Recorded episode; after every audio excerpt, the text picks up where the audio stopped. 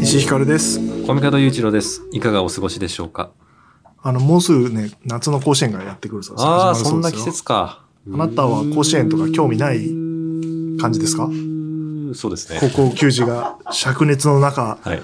汗をかき、涙を流し、流し、発球を追いかけている中、僕は部屋で、カチカチカチカチカチ。全然見ない。そうですね、全結然見果ないな。も興味出い。ない。一応埼玉出身じゃないですか、我々。はいはいはい、そうですね。どこが出るかなみたいなの興味ないの。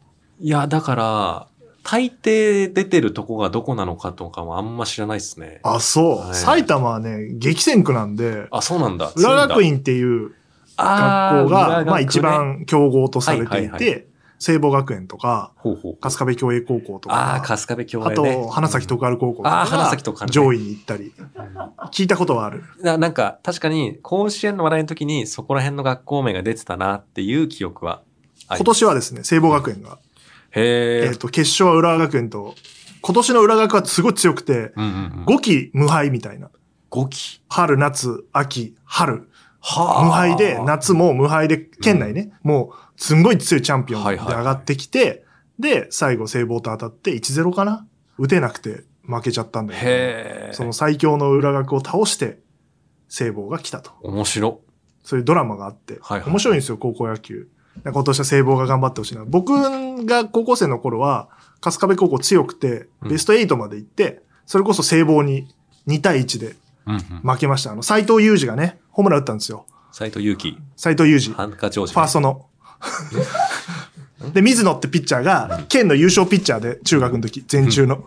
いいピッチャーが入っててうん、 100年の歴史で初めて甲子園行くかもしれないみたいあなー。すあー、知らない。斎藤裕二の弾丸ホームラン知らないえすごかったんだから斎藤裕う二。ん、裕二 の。あーもう今、裕二なんです ね、斎藤といえば。そうなんだな。知らねな今何やってんのかな、あいつら。宇田寺が、宇田川え。うが、だじ。知らねえ。川西が怪我しちゃって、川西。背番号五の知らねえ。知らねえちょっ夏と待ってください前にレギュラーの。で、俺たちがなかった宇田川が、待って待って5番つけてたのよ。全然上手くねえのに面。白くない。面でも、白うくな。ないじの5番がめっちゃかっこよかった。知らなうい。なじーっつって応援してる、最後一。つも知らない。学校途中でサボって、行ったもん、みんなで応援しに。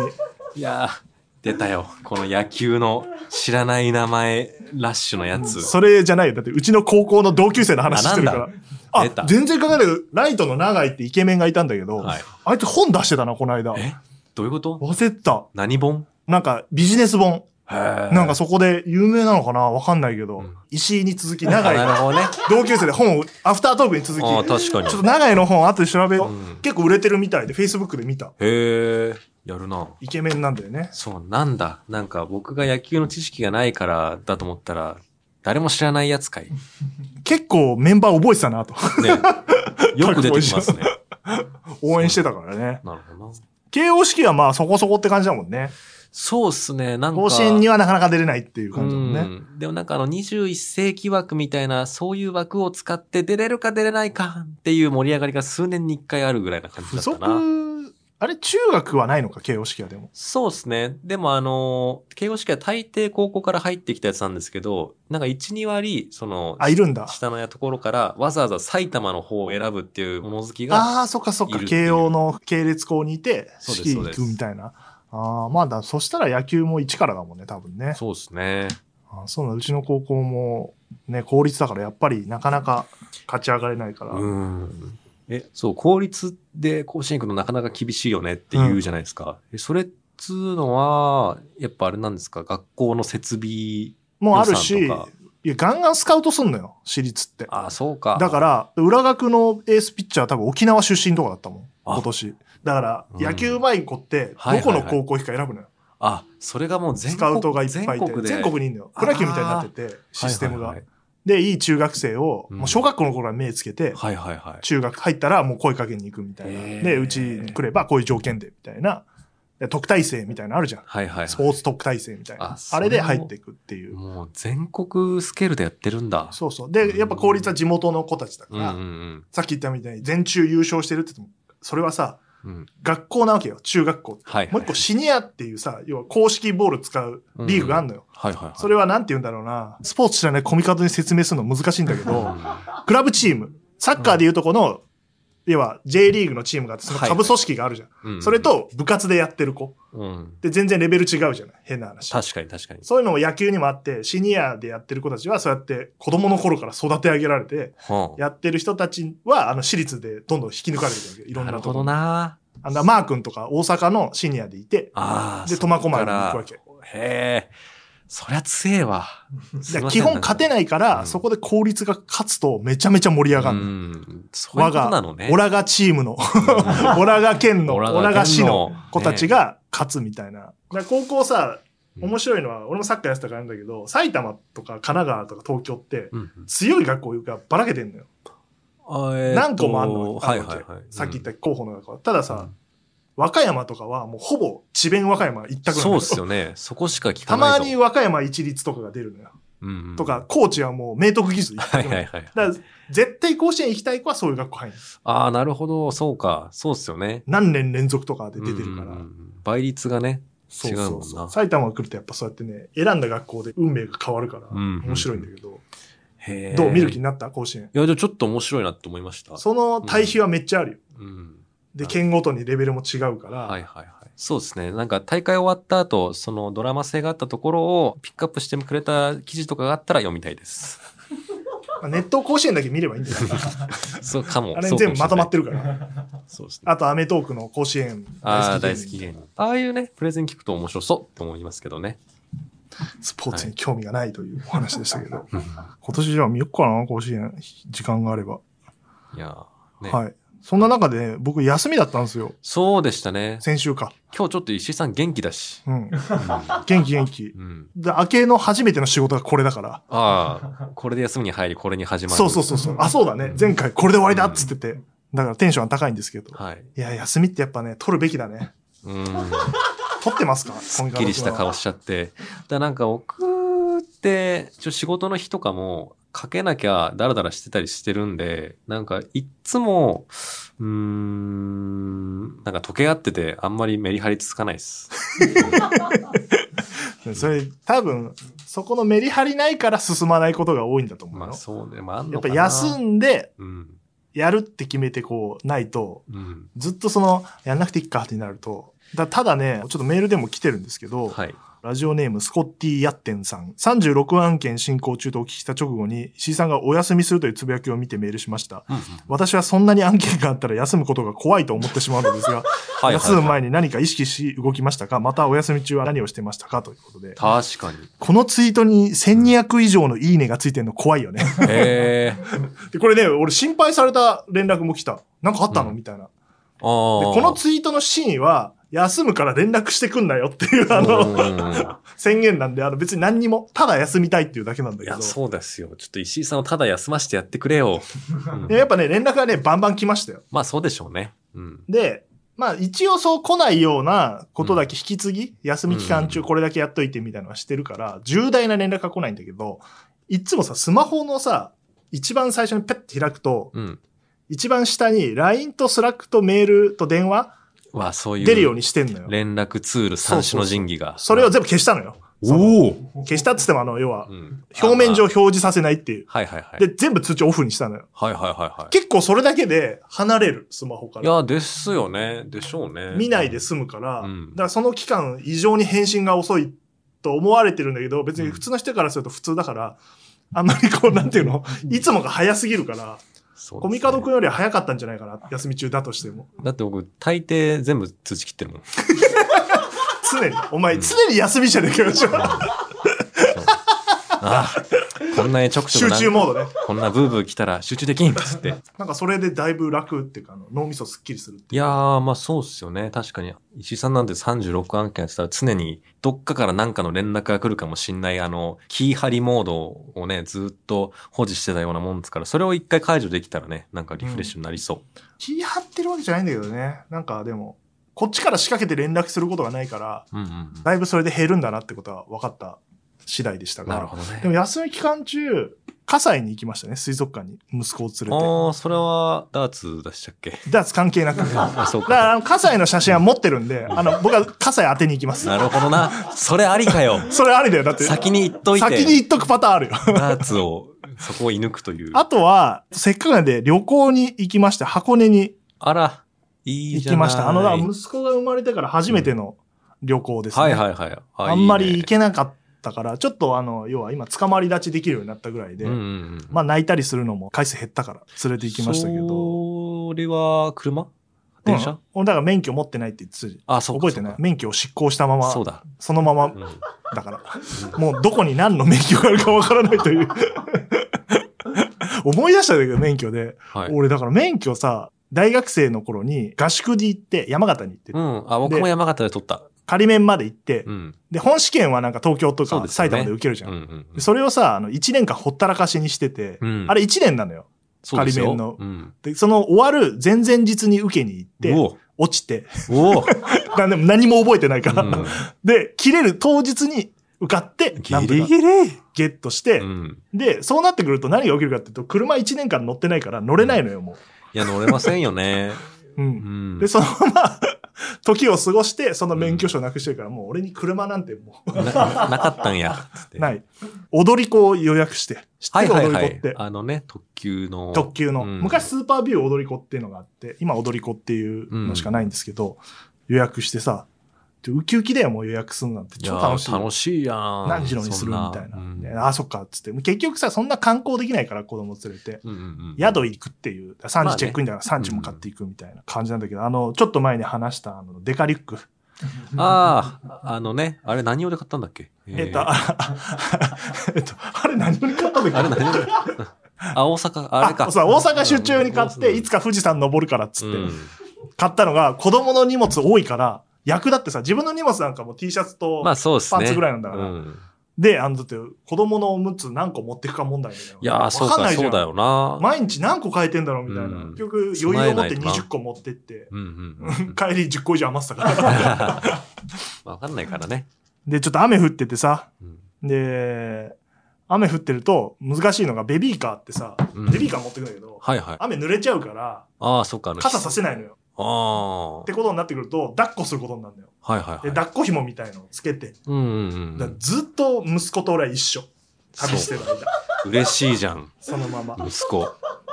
で、なんか一番後ろの席使って、こう、うんベビーカーとか置くんだけど、うんうんうあん。の、やっぱそういう、そこ狙ってる家族連れいっぱいいる から、はいはいはい。先に予約したもん勝ちみたいな。はいはいあはって、で、電車の中ずっと息子はここ、この、なんで、お腹の胸のとこに行って、グースか寝てて。い。うん。で、バカ暑いのよ、赤ちゃんって。体あ温が高いかあ、らそうか。確かにね。で、俺も暑いからさ、う二ん人とも汗びっしょびり っ しょ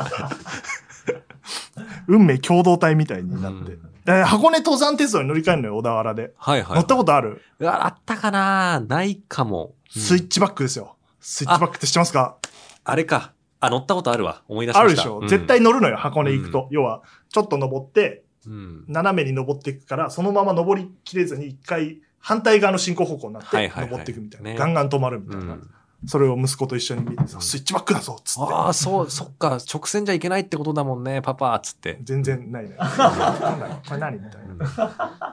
したらさ、うん箱根登山鉄道乗ってたら、今換気で窓開いてるのよ。うんうんうんで、俺端っこに座ってたんだけど、一番前の座席でなんか騒ぎが起きてて、あらうわー怖い怖い怖い怖いなんかなになになになに親子連れがこっちで走ってきたりして、で、うんなんだろうと思ったら蜂がさ、蜂か。車内に侵入してて怖さっ。、うん。やばと思って、で、何にもできないから、うんで、どうしようどうしようってなってるんだけど、やっぱお父さん、ちょっと、。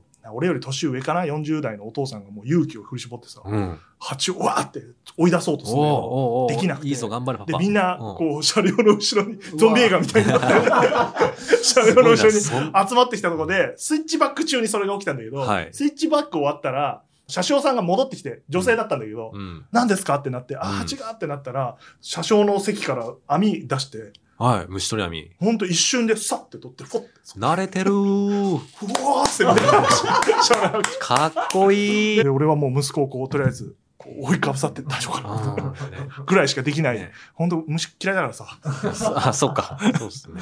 みたいなことがあったりして。で、あとは、ご飯が超美味しかったな。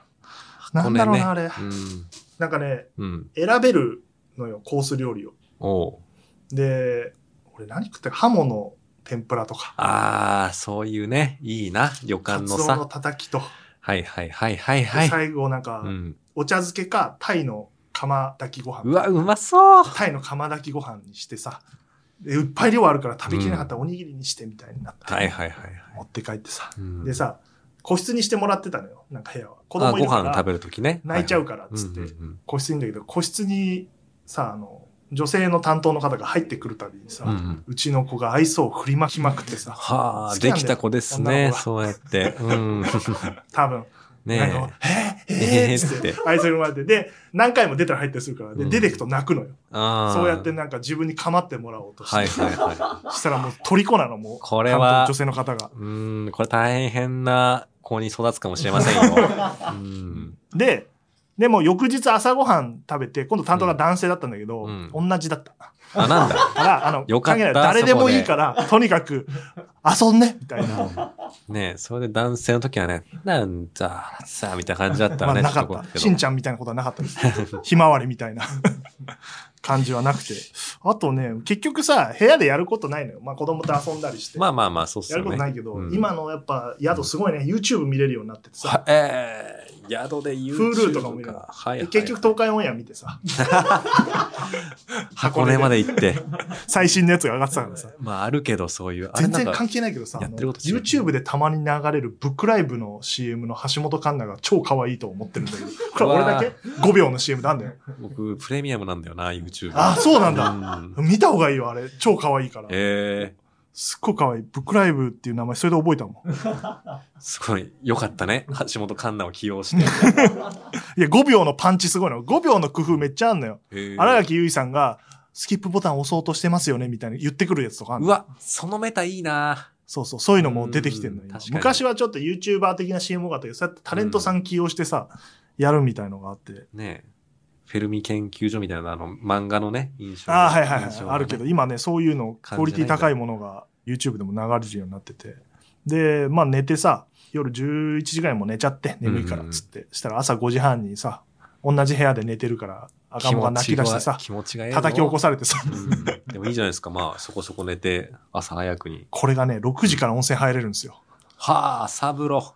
何回入る 温泉行った時。ああ、いいよな、そのワクワク話。何回入るか問題。俺結局5回入ってんだよ。いや、行き暇まつしこたとも一ね。回入ってるの内風呂があるから、みたいなのがあったんでで朝はささすがに一人で大浴場行って、で露天風呂っぽくなっててうんうんうんうん。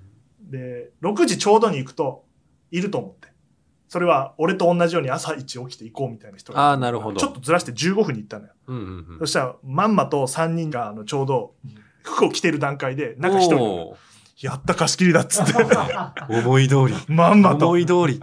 思い通りっつってね。うん、でね、緑の中でこう入っててさ、あれ、うん絶対仁王立ちするじゃん。ああ、そのね、自然。そうそう、向かって風を受けて。あれは何なんだろうな。それ約束か。あれやんないみんな。どうだろうやるでしょ僕はやったことないかも。一人だよ。一人ね。人がいないとき。うん。やんねえな。やんないんだ。やっぱ裸でうん、こう、仁王立ちを外目でやるっていうことは、やっぱ人間ってやっぱそっちなんだなって 思った さあどうなんだろう本な能的に。は。気持ちいいんだもんだって。本当は裸で自然の中で仁王立ちしたいんだよ。どうだろうな。それ、そんな、肉食動物の格好の的じゃないです か。それはきっといないもん、箱根に肉食動物なん て。サバンナの真ん中じゃないからさ。それは社会でね、抑圧されたもののね、反動なんじゃないかとかもね、思いますけどねで。朝ごはんもめっちゃ多くて、量うが。んいい宿だったな。うんね、宿の飯多いよね。多いっす。あれ何なんだろうやっぱ文句出るからかな。どうなんですか少ね。ないと。でもまあ、大満足でう。わ、焼き魚とご飯と味噌汁と、うわ、朝からこんな。ね。うめっん。ちゃ良かったっていうのと、あと帰りなんか送迎があって駅まで、強羅の駅まで送ってくるんだけど、はいはい強羅の駅は駅の入り口まで一回地下道を通んないといけないようなああ作りになー、っていそうてでしたっけうん。でベビーカーあるからうん。大変なのよ。ああ、そうか、階段とかね。そしたらうさ、ん、その送迎してくれたお兄さんがさ、うんあのティモンディの高岸さんみたい高なさ木、氏感じの人でさうん持ちましょうか、つってね。もうかっこいい。息子が乗ってるベビーカーをさ、うんスッと乗ってさ、はいはいはい一人でこうやって運んでくれてさ、かっこいいと思って、これ全然持てなくてさ、重くて。まあ重いでしょうさ。え、乗ったまま乗ったまま乗ったまま息、子さんはいバランスも取りながら。すごいなぁ。だからそれちょっと感動したっていうのと、あと帰りに地球博物館、知ってるえ、何ですかそれ。地地球球博物館知らない博物館。あれ知らない知らない。あの、剥製とかいっぱいあるやつ。剥製とかあるんだ。箱根の穴場スポット。へえ、知ら地ない。球博物館。寄ってさ、うん。恐竜とかの骨を見て。うん。上野のあのあるじゃん、そういう。ありますな動物園あの博物館。うんあれの、なんかちっちゃいのみた はいいな、はいはい。あって寄って、うん。それで帰ってきたんだけど、すごい良かったよ。だからそこ地球博物館。 地球博物館誰もいなかったけど。まあまあね、わかりますよ。そういうなんか、あ んまりメジャーすぎない、なんかひっそりとした博物館が不意に良かったりすることってあいやるよか良からったな。その写真はだからあげますよ。映え写真ですから。地球博物いい館。な。合ってんのかな地球博物館って。で確かに。自分のメモを見て言ってたけど、あれは地球博物館で良かったよな。なんか、知らないんだ。博物館としてはネーミングざっくりしすぎじゃねって思うけど。あ、合ってますよ。神奈川県立生命の星地球博物館。ああ、じゃあもう地球丸ごと博物してるんだ。誰もいないっていう割にはいたけどね。うん。人はね。東京ほどは全くいないけど。え、行ってほしいいいな、な地球博物館。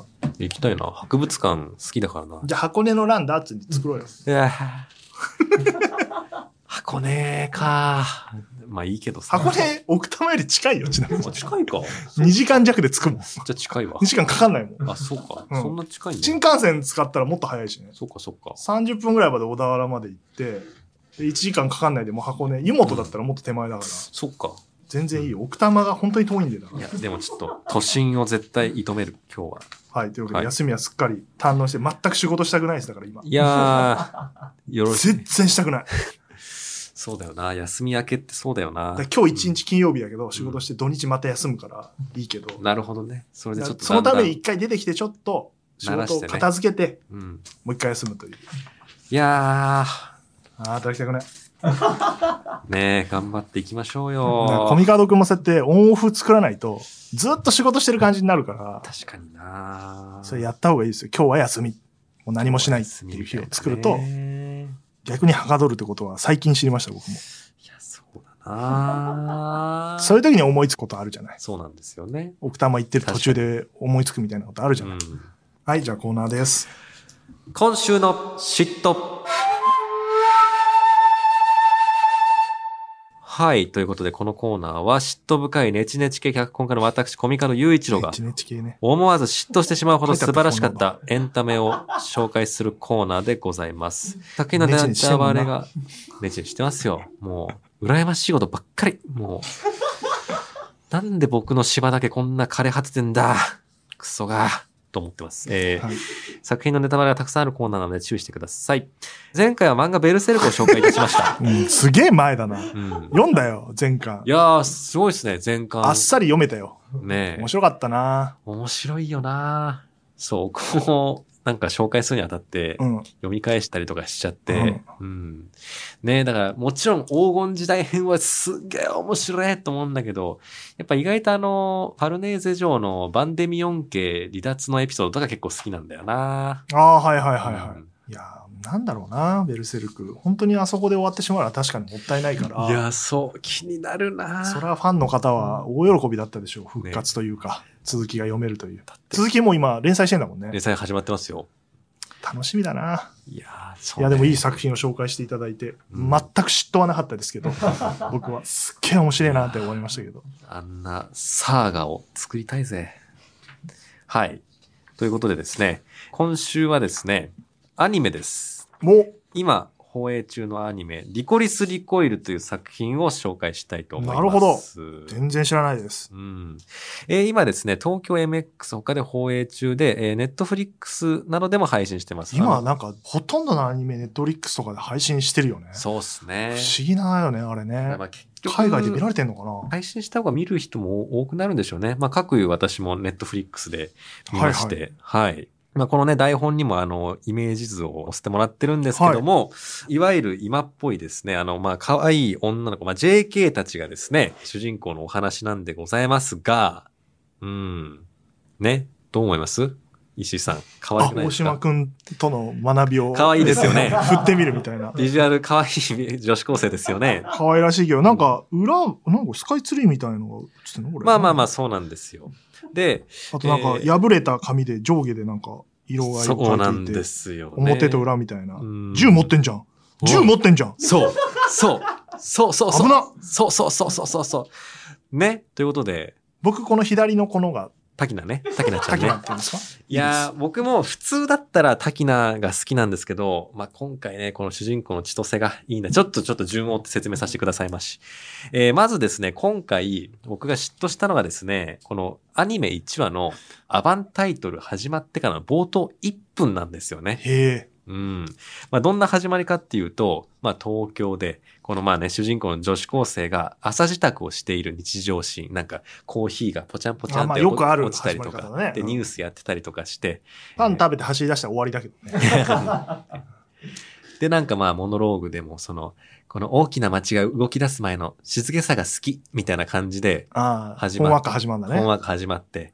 で、まあこのね、ビジュアルにもあるなんか電波塔が、まあなんか過去でっかい事件があって、なんか崩落して今立て直してますみたいなのがニュースとかでやってて、ああ、だからまあちょっとそういうなんかがあった後の時代での、そういう女子高生のあれなんだろうなと思って、その モノローグが続いていくやつを見ていくと、まあその女子高生がね、まあ投稿かなんかしてて、そういう日常風景みたいなのが続くんですけど、あるカットで急に、カバンの中に、こう爆弾をしまってるなんか爆弾魔みたいなのが出てきては、あで、そいつが、それを仕掛けようとするんですけど、その登校中の女子高生たちが急にそいつを茂みにフッて引き込んで、サプレッサー付きの銃で、プンプンプンプンってやって、あそういう世界観なんだ。殺す っていう。で、他にもなんかちょっとナイフをチャリってやってなんか、通り魔やるぞみたいなやつが同じように、なんかヒュッてあの引き込まれて銃でプンプンプンって強えんだ、こいつ殺ら。さはれるっていう。あ。絵が続いて、だから、日本人は規範意識が高くて平和な国ってみんなが思い込んでるのが幸せ。だから、それを作るのが私たちの仕ああ事そっうてこいとうっ設定なんだ。ていうので、リコリスリコイルって始まるっていう。へえ。で、まあ、そのね、衝撃のなんかアバンタイトル。だまあ、今回の作品はその最初の開始1分でもうそういう設定でございますってとこまでを一気にもう予想を裏切ると。はあ。ねそうなんですよ。このね、ポスターについてるキャッチコピーも、この日常には訳があるっていうのがなるほねど、ついてるんですよ。いや、この守っねて、もらってんだ、この人たち。そうなんです。つかみの強さにはね、まず嫉妬しましたね。おうん整理してはろ 話そうと努めていますね。はい。それでで、まあ、今回この設定が秀逸だなと思ったのが、例えばなんかあの、鑑定コレクションとか、馬娘とか、はいはいはいああいう美少女擬人化ものうん。っっていうのはってますね。まあ、鑑定が可愛い女の子であったり、うん馬が可愛い女の子である理由ってのは、うんまあ、ストーリー的な整合性は別にないわけじゃないですか。そうねあれは、まあ、そのコンテンツをたしなむ人の、まあ、思考に合わせてああなってるっていうのがあるんですけど、まあ、今回このリコリス・リコイのリコリスたちは、まあ、最もその日常に溶け込むために女子高生なんですっていう。だから、この彼らが何の変哲もない女子高生としてキラキラした日常を送っているっていうのが彼女たちが平和を守っている証であって、まあ、この日常には訳があるように彼女たちが可愛らしい女子高生であることにもちゃんとストーリー上の訳があるんですよっていう説明がついているところがですね、いいなぁとうん。思いまして。どっちから考えたんだろうね、それで、ね。いやそうっすね設定をね、企画的には。まあだからその設定部分っていうのは面白いなと思ったんですけど、まあ僕が今回一番嫉妬したのははい別にあって、はい。主人公像いないんでですすよ。よね。この赤色の制服着た千里っていうキャラクターが主人公なんですけど、これがまあさっきのモノローグであったみたいに、まあ明るい系のね、女の子なんですよ。はいこういうところが好きって言って。でまあ、あらすじとしてはこのさっき石井さんが好きって言った滝菜ちゃんっていう子が、まあ結構エリート思想で、リコリスの中でも中央の DA って舞台にいたんですけど、うんちょっとあの独断専行しちゃって、左遷されて、なんか喫茶リコリコっていう、絶対中央じゃないなっていうところに飛ばされてきちゃはうあ。はあはで、そこにこの主人公の千里がいてっていうとこから物語始まると。あでもう、タキナはもう中央中心主義みたいなのに取り憑かれてるから、はいはいはいなんで私がこんなとこに左遷されたんだっつって、うん戻りたい戻りたいっていう、早く成果出さなきゃっていうのを言うんですけど、この千里は、まあまあまあまあ、もっとさ、のんびりやろうよ、ここにも楽しいことあるって、みたいな、そういうほんわか明るい系のうんうん女の子なんですよ。うん。でも、この千里っていうのは、リコリスが始まって以来、一番強いと言われていうるん実力者なんですよ。あ、そのパターンね。そのパターンなんです。天才ね。だから戦ってみたらめっちゃ強いうん、みたいなそういうキャラなんですけど、なんかここで僕結構新しいなと思ったのが、この千里の哲学が1話開始時点ですでに完成しているっていうなるほとこど。ろなんですよね。っていうのが、なんか、セリフの節々からわかるんですよ。きっと、激しい戦いに身を置いて、そういういろいろがあったから、今こういうスタンスに落ち着いてる。だからこうやってタキナをずっと諭すようなポジショニングを取るんだろうなっていうのは、節々からわかる。っていうね。だからなんかこういなうるほど主人公って他にはなかったのかなとかいろいろ考えたりして、だから少年漫画で言うと、ルローニケンシンの日村剣心とか、ああ、もうすでにあった後と銀玉の坂と銀時とか、うん過去すごかったけどそうね過去すごくて今はこの日常を楽しむためのペルソナがあるでうんよくあるじゃないですかそのやるときはやる系の人気あるキャラクターってかかし先生だね。そうかかし先生とかでもなんかそういうキャラクターの魅力を作るときって日常生活パートのペルソナはうんなんかやる気なさそうとか、うんチャランポランとかだらしないとかうんマイナス要素っていうのを表に出しておいて、そういう人が、さてと、やりますかって言ってなんか実力を発揮した瞬間に、プラスにすごい転じるから、落差があってすごい魅力的に映るっていうのがあるんですけど、この中、千里ってキャラクターは、すごく日常を楽しもうと精一杯明るく生きてる子なんですよ。だから、日常パートにおいても、別に特にマイナスはない。プラスのところを日常パートに置いていて、で、かつ戦闘が始まったら一番強いっていう、なんかこのプラプラのパターンっていうのは、で、かつあの少女キャラっていうのは結構意外となかったんじゃないかなって思ってて、なんかね、すごい今っぽいなと思ったんですよね。ここが欠点としてすごい欠けてますっていうのを前に出しなんてか、こうね今っぽいね。そっからその反動を描くんじゃなくて、もうできちゃってる。でも、なんか、こんなにもともとできるわけないよねっていうので、その裏を観客に読ませるっていうなんかキャラクター造形。いや、これはめっちゃ難しいと思うんですよ。うん優は安しなんですが、これを実際、脚本とか作品見ながら観客がみんなそう思えるような造形にしたりやりとりにするのってすごい難しいと思うんですけど、すごくそれが成功しているなと思って、まんまと僕もですね、今4話まで見たんですけど、もう続きが気になってしょうがないというですね。なるほど。うん。そうだね。いや、でもアムロ、一年戦争全部見たんだけど、うんうんうんアムロ、最初からやっぱ強いんだよね。まあ、そうっすよ精神ね。的に不安定なんだけど、すごい。うんとか、あの、余計なこといっぱいするんだけど、うん。全然勝てないのよ、みんな。シャアも。よく見てると。うん。ほぼ被弾しないのよ。天才だったんだな、アムロとか。でもやっぱそういう手法ってあんだな。いや、だからなんか主人公の移り変わりみたいなのをなんか研究したいんだメよンな。タルめっちゃ弱いから、アムうロ、ん。最初。だからなんかまずそういうハードボイルドで実力も精神もナンバーワンみたいな主人公がいっぱいいた時期からアムロみたいなあの、うん天才ではあるんだけどちょっと精神に難ありみたいな主人公が登場してでそっからまあ平成後期ぐらいになってなるべく共感を得るためにうん無個性であるっていう、まあ、ナルトも最初とかはそうですよね落ちこぼれスタートみたいなから成長を描いてみんなが感情移入するみたいそうですね。で、結局天才でしたみたいなのが、まあ後半にわかるとか。いやーなー、主人公の繊維っていうのもなんか研究のしがいのあるテーマだなーとか思ったりして、非常にいい嫉妬をさせていただきましな。た。そう いうまとめだったんだな。はいい嫉妬をしたはい。はい。までもあまなんかあ、、成長の、兆しはあの兆しが見えましたね。あの、 大島くんとの会を経て。はい。ということで、とうとうあの世話ではあなたからの文を募集しております。宛先はすべて小文字で、あの夜アットマーケラドットファン、あの夜アットマーケラドットファン。番組内で文を読まれた方には、この番組のステッカー、改め、ハイからの貼り紙を差し上げます。住所、本名、電話番号、明記の上お送りください。ツイッターのハッシュタグは、ハッシュタグ、あの世話、夜だけ漢字で、あの世話でございます。以前僕、エゴサしてるので、どんどんつぶやいてくれると嬉しいです。なんか、若干数減ってきてたりしてとか思ったりして悲しいです。ぜひ、いっぱいツイートしてください。いまだにコミカドが可愛いとかつぶやいてる人がいるんでね。ありがとうございます。。見てますよ。しょうもないですね。ありがとうございはまい、す。本番ですよ。はい来た告知のお時間ですは。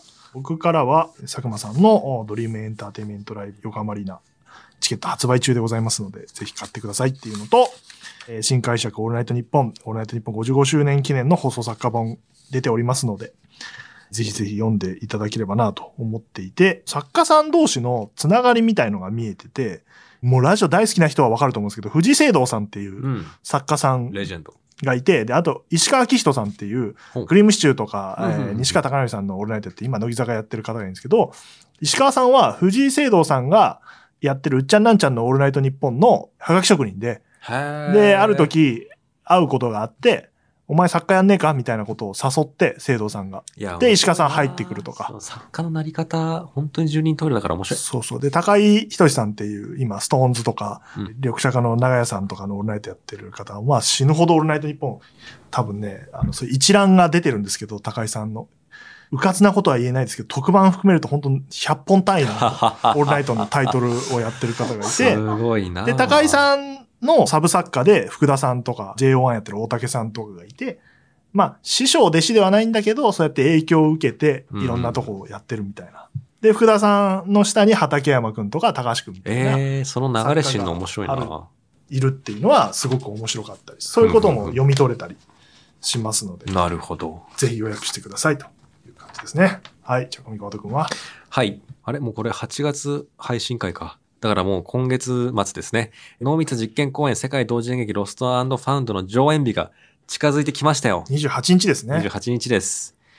上演時間とかも決まったのかなあのね、日本時間では夜帯でやる予定なんですけど、その、もうキャストも発表になっていることかと思いま8す。時、9時ぐらい。うん、8時、9時くらいでやって、そうすると、メキシコから出てくださるマリアさんとか、メキシコにいるんですね。チリかさららり、と新情報言うのやめてください。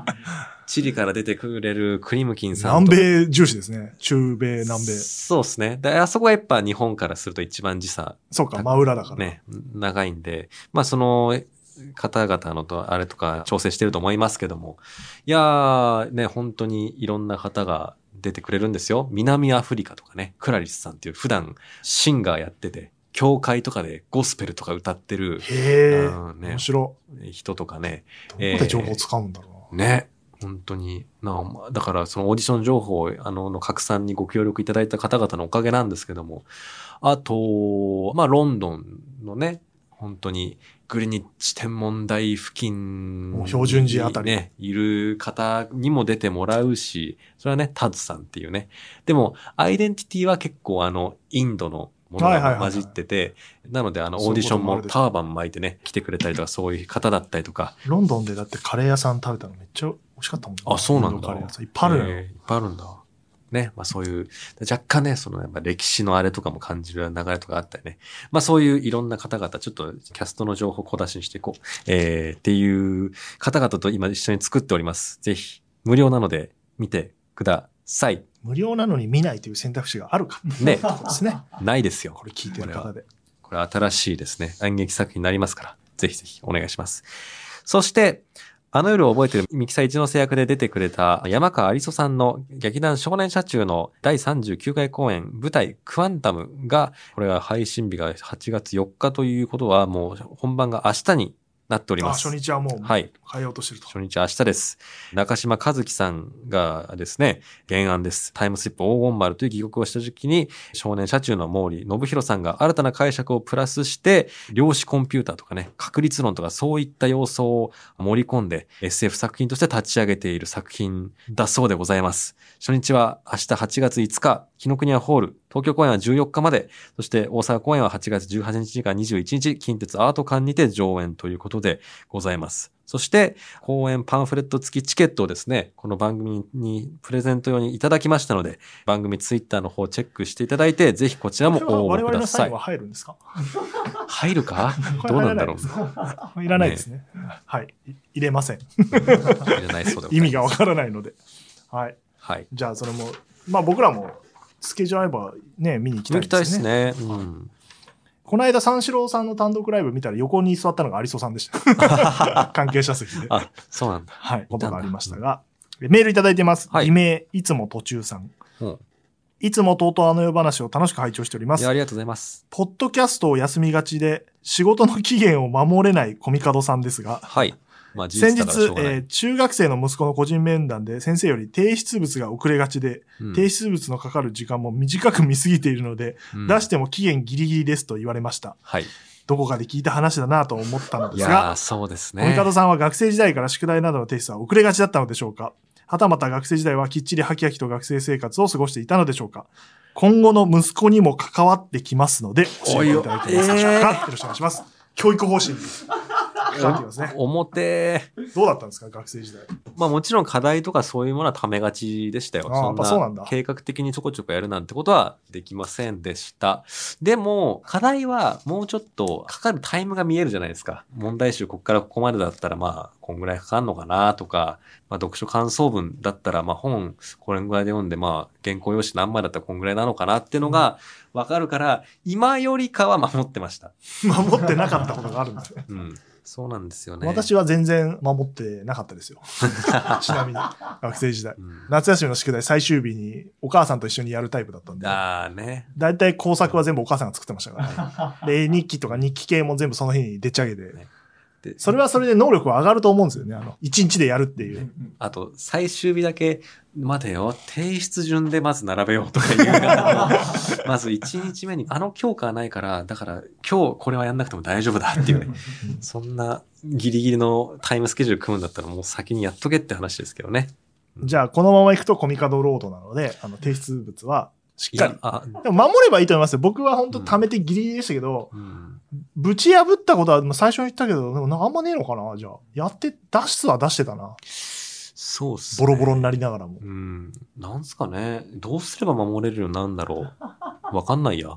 提出を、だから、やっぱ、あれじゃないその、先々決めて、うん。で、ここが締め切りなんだから、ここまでにこれをやっておこうっていううん。のを、もう今やってもらってますけど、コミカドクマノーミーツに。それをぶち破るんで休みになるんですよ。 そうですね。道しるべとなるものを、中間発表が間に合ってないからね。はい。やっぱそこの計画性みたいのが足りないんじゃないですかね。でも締め切りないと作品って出来上がんないから、やっぱり。そうですね。なきゃだってずっとこのように、まあ今日書かなくていいかで過ごしていくんですから、やりません。締め切りをしっかり立てることと、しかし、計画的にやるっていうのも違うんですよね。1日2ページずつ書きましょうっていうものでもありませんからね。でで難しいな。だから真ん中に、うん。だだから30日が締め切りだったら15日までにはい。このぐらいあってほしいっていうことを言ってる、そうですね別にあの1日何ページ書けなんて言ってないです。そこは、それは1日で15ページ進むことがあれば全く進まない日もありますから、はい。いやー、そこはね、その中間締め切りをぶち破るからみんなにこう、やいのやいの言われてそこは、ね、そこの溝というか、それは埋まらないでしょうか。提出期限というのがあるのであればね。だからこれも結局、立場が強くなればできるようになるから、やうんっぱ弱っちいからなんだよね。我々みたいなもんは。そうっす締め切りに追われる方ですから。うんだってね、すごい脚本家の人なんてね、ギリギリまで何もしないで、まあ書いてるんでしょうけど、稽古初日、脚本なしみたいな話も聞きますからね。ね。それで許されるようにまだなってないわけですから、はい我々みたいなもんは。いや、頑張っていきたいです。そうなるように、そうなるようにって言うとあれですけど、うんいつできるんですかって言われたら、できたらだよって答え。 のに答え、はぁって言われないように、そう。いや、いつだでからきそれるんはです結かなん局てわかんないよ。最終的に何とかしてきた実績を積み重ねていけばそうですね。お母さんも息子が遊んでても結局期限守ってれば別に何も言わないわけじゃないです確かかに。うんあれこの人本当にこのままぶち破るんじゃないかみたいな 思われるとやいの確かやにいの言わそうれね、るやいのやいのだ言っからてくる実から績な不足ということなんですね、まあ、最終この人やるから、まあ、大丈夫でしょみたいのでやっぱ成り立ってる人多いもんねこの業界確かに確かに。その途中経過とかどうでもいいっうんていうのがあるんで、だからね、息子さんもそうなるといいですね。大丈夫。母さん、僕は最終的には何とかするから。だから、やいのやいの言わないで。ででもやんないからでもまあ途中経過を報告する日をちゃんと作るといいですよね、うんそこまでに全然進んでなかったらもうそこはやりなさいって言うし進んでったらまあまあまあまあ、そうですね。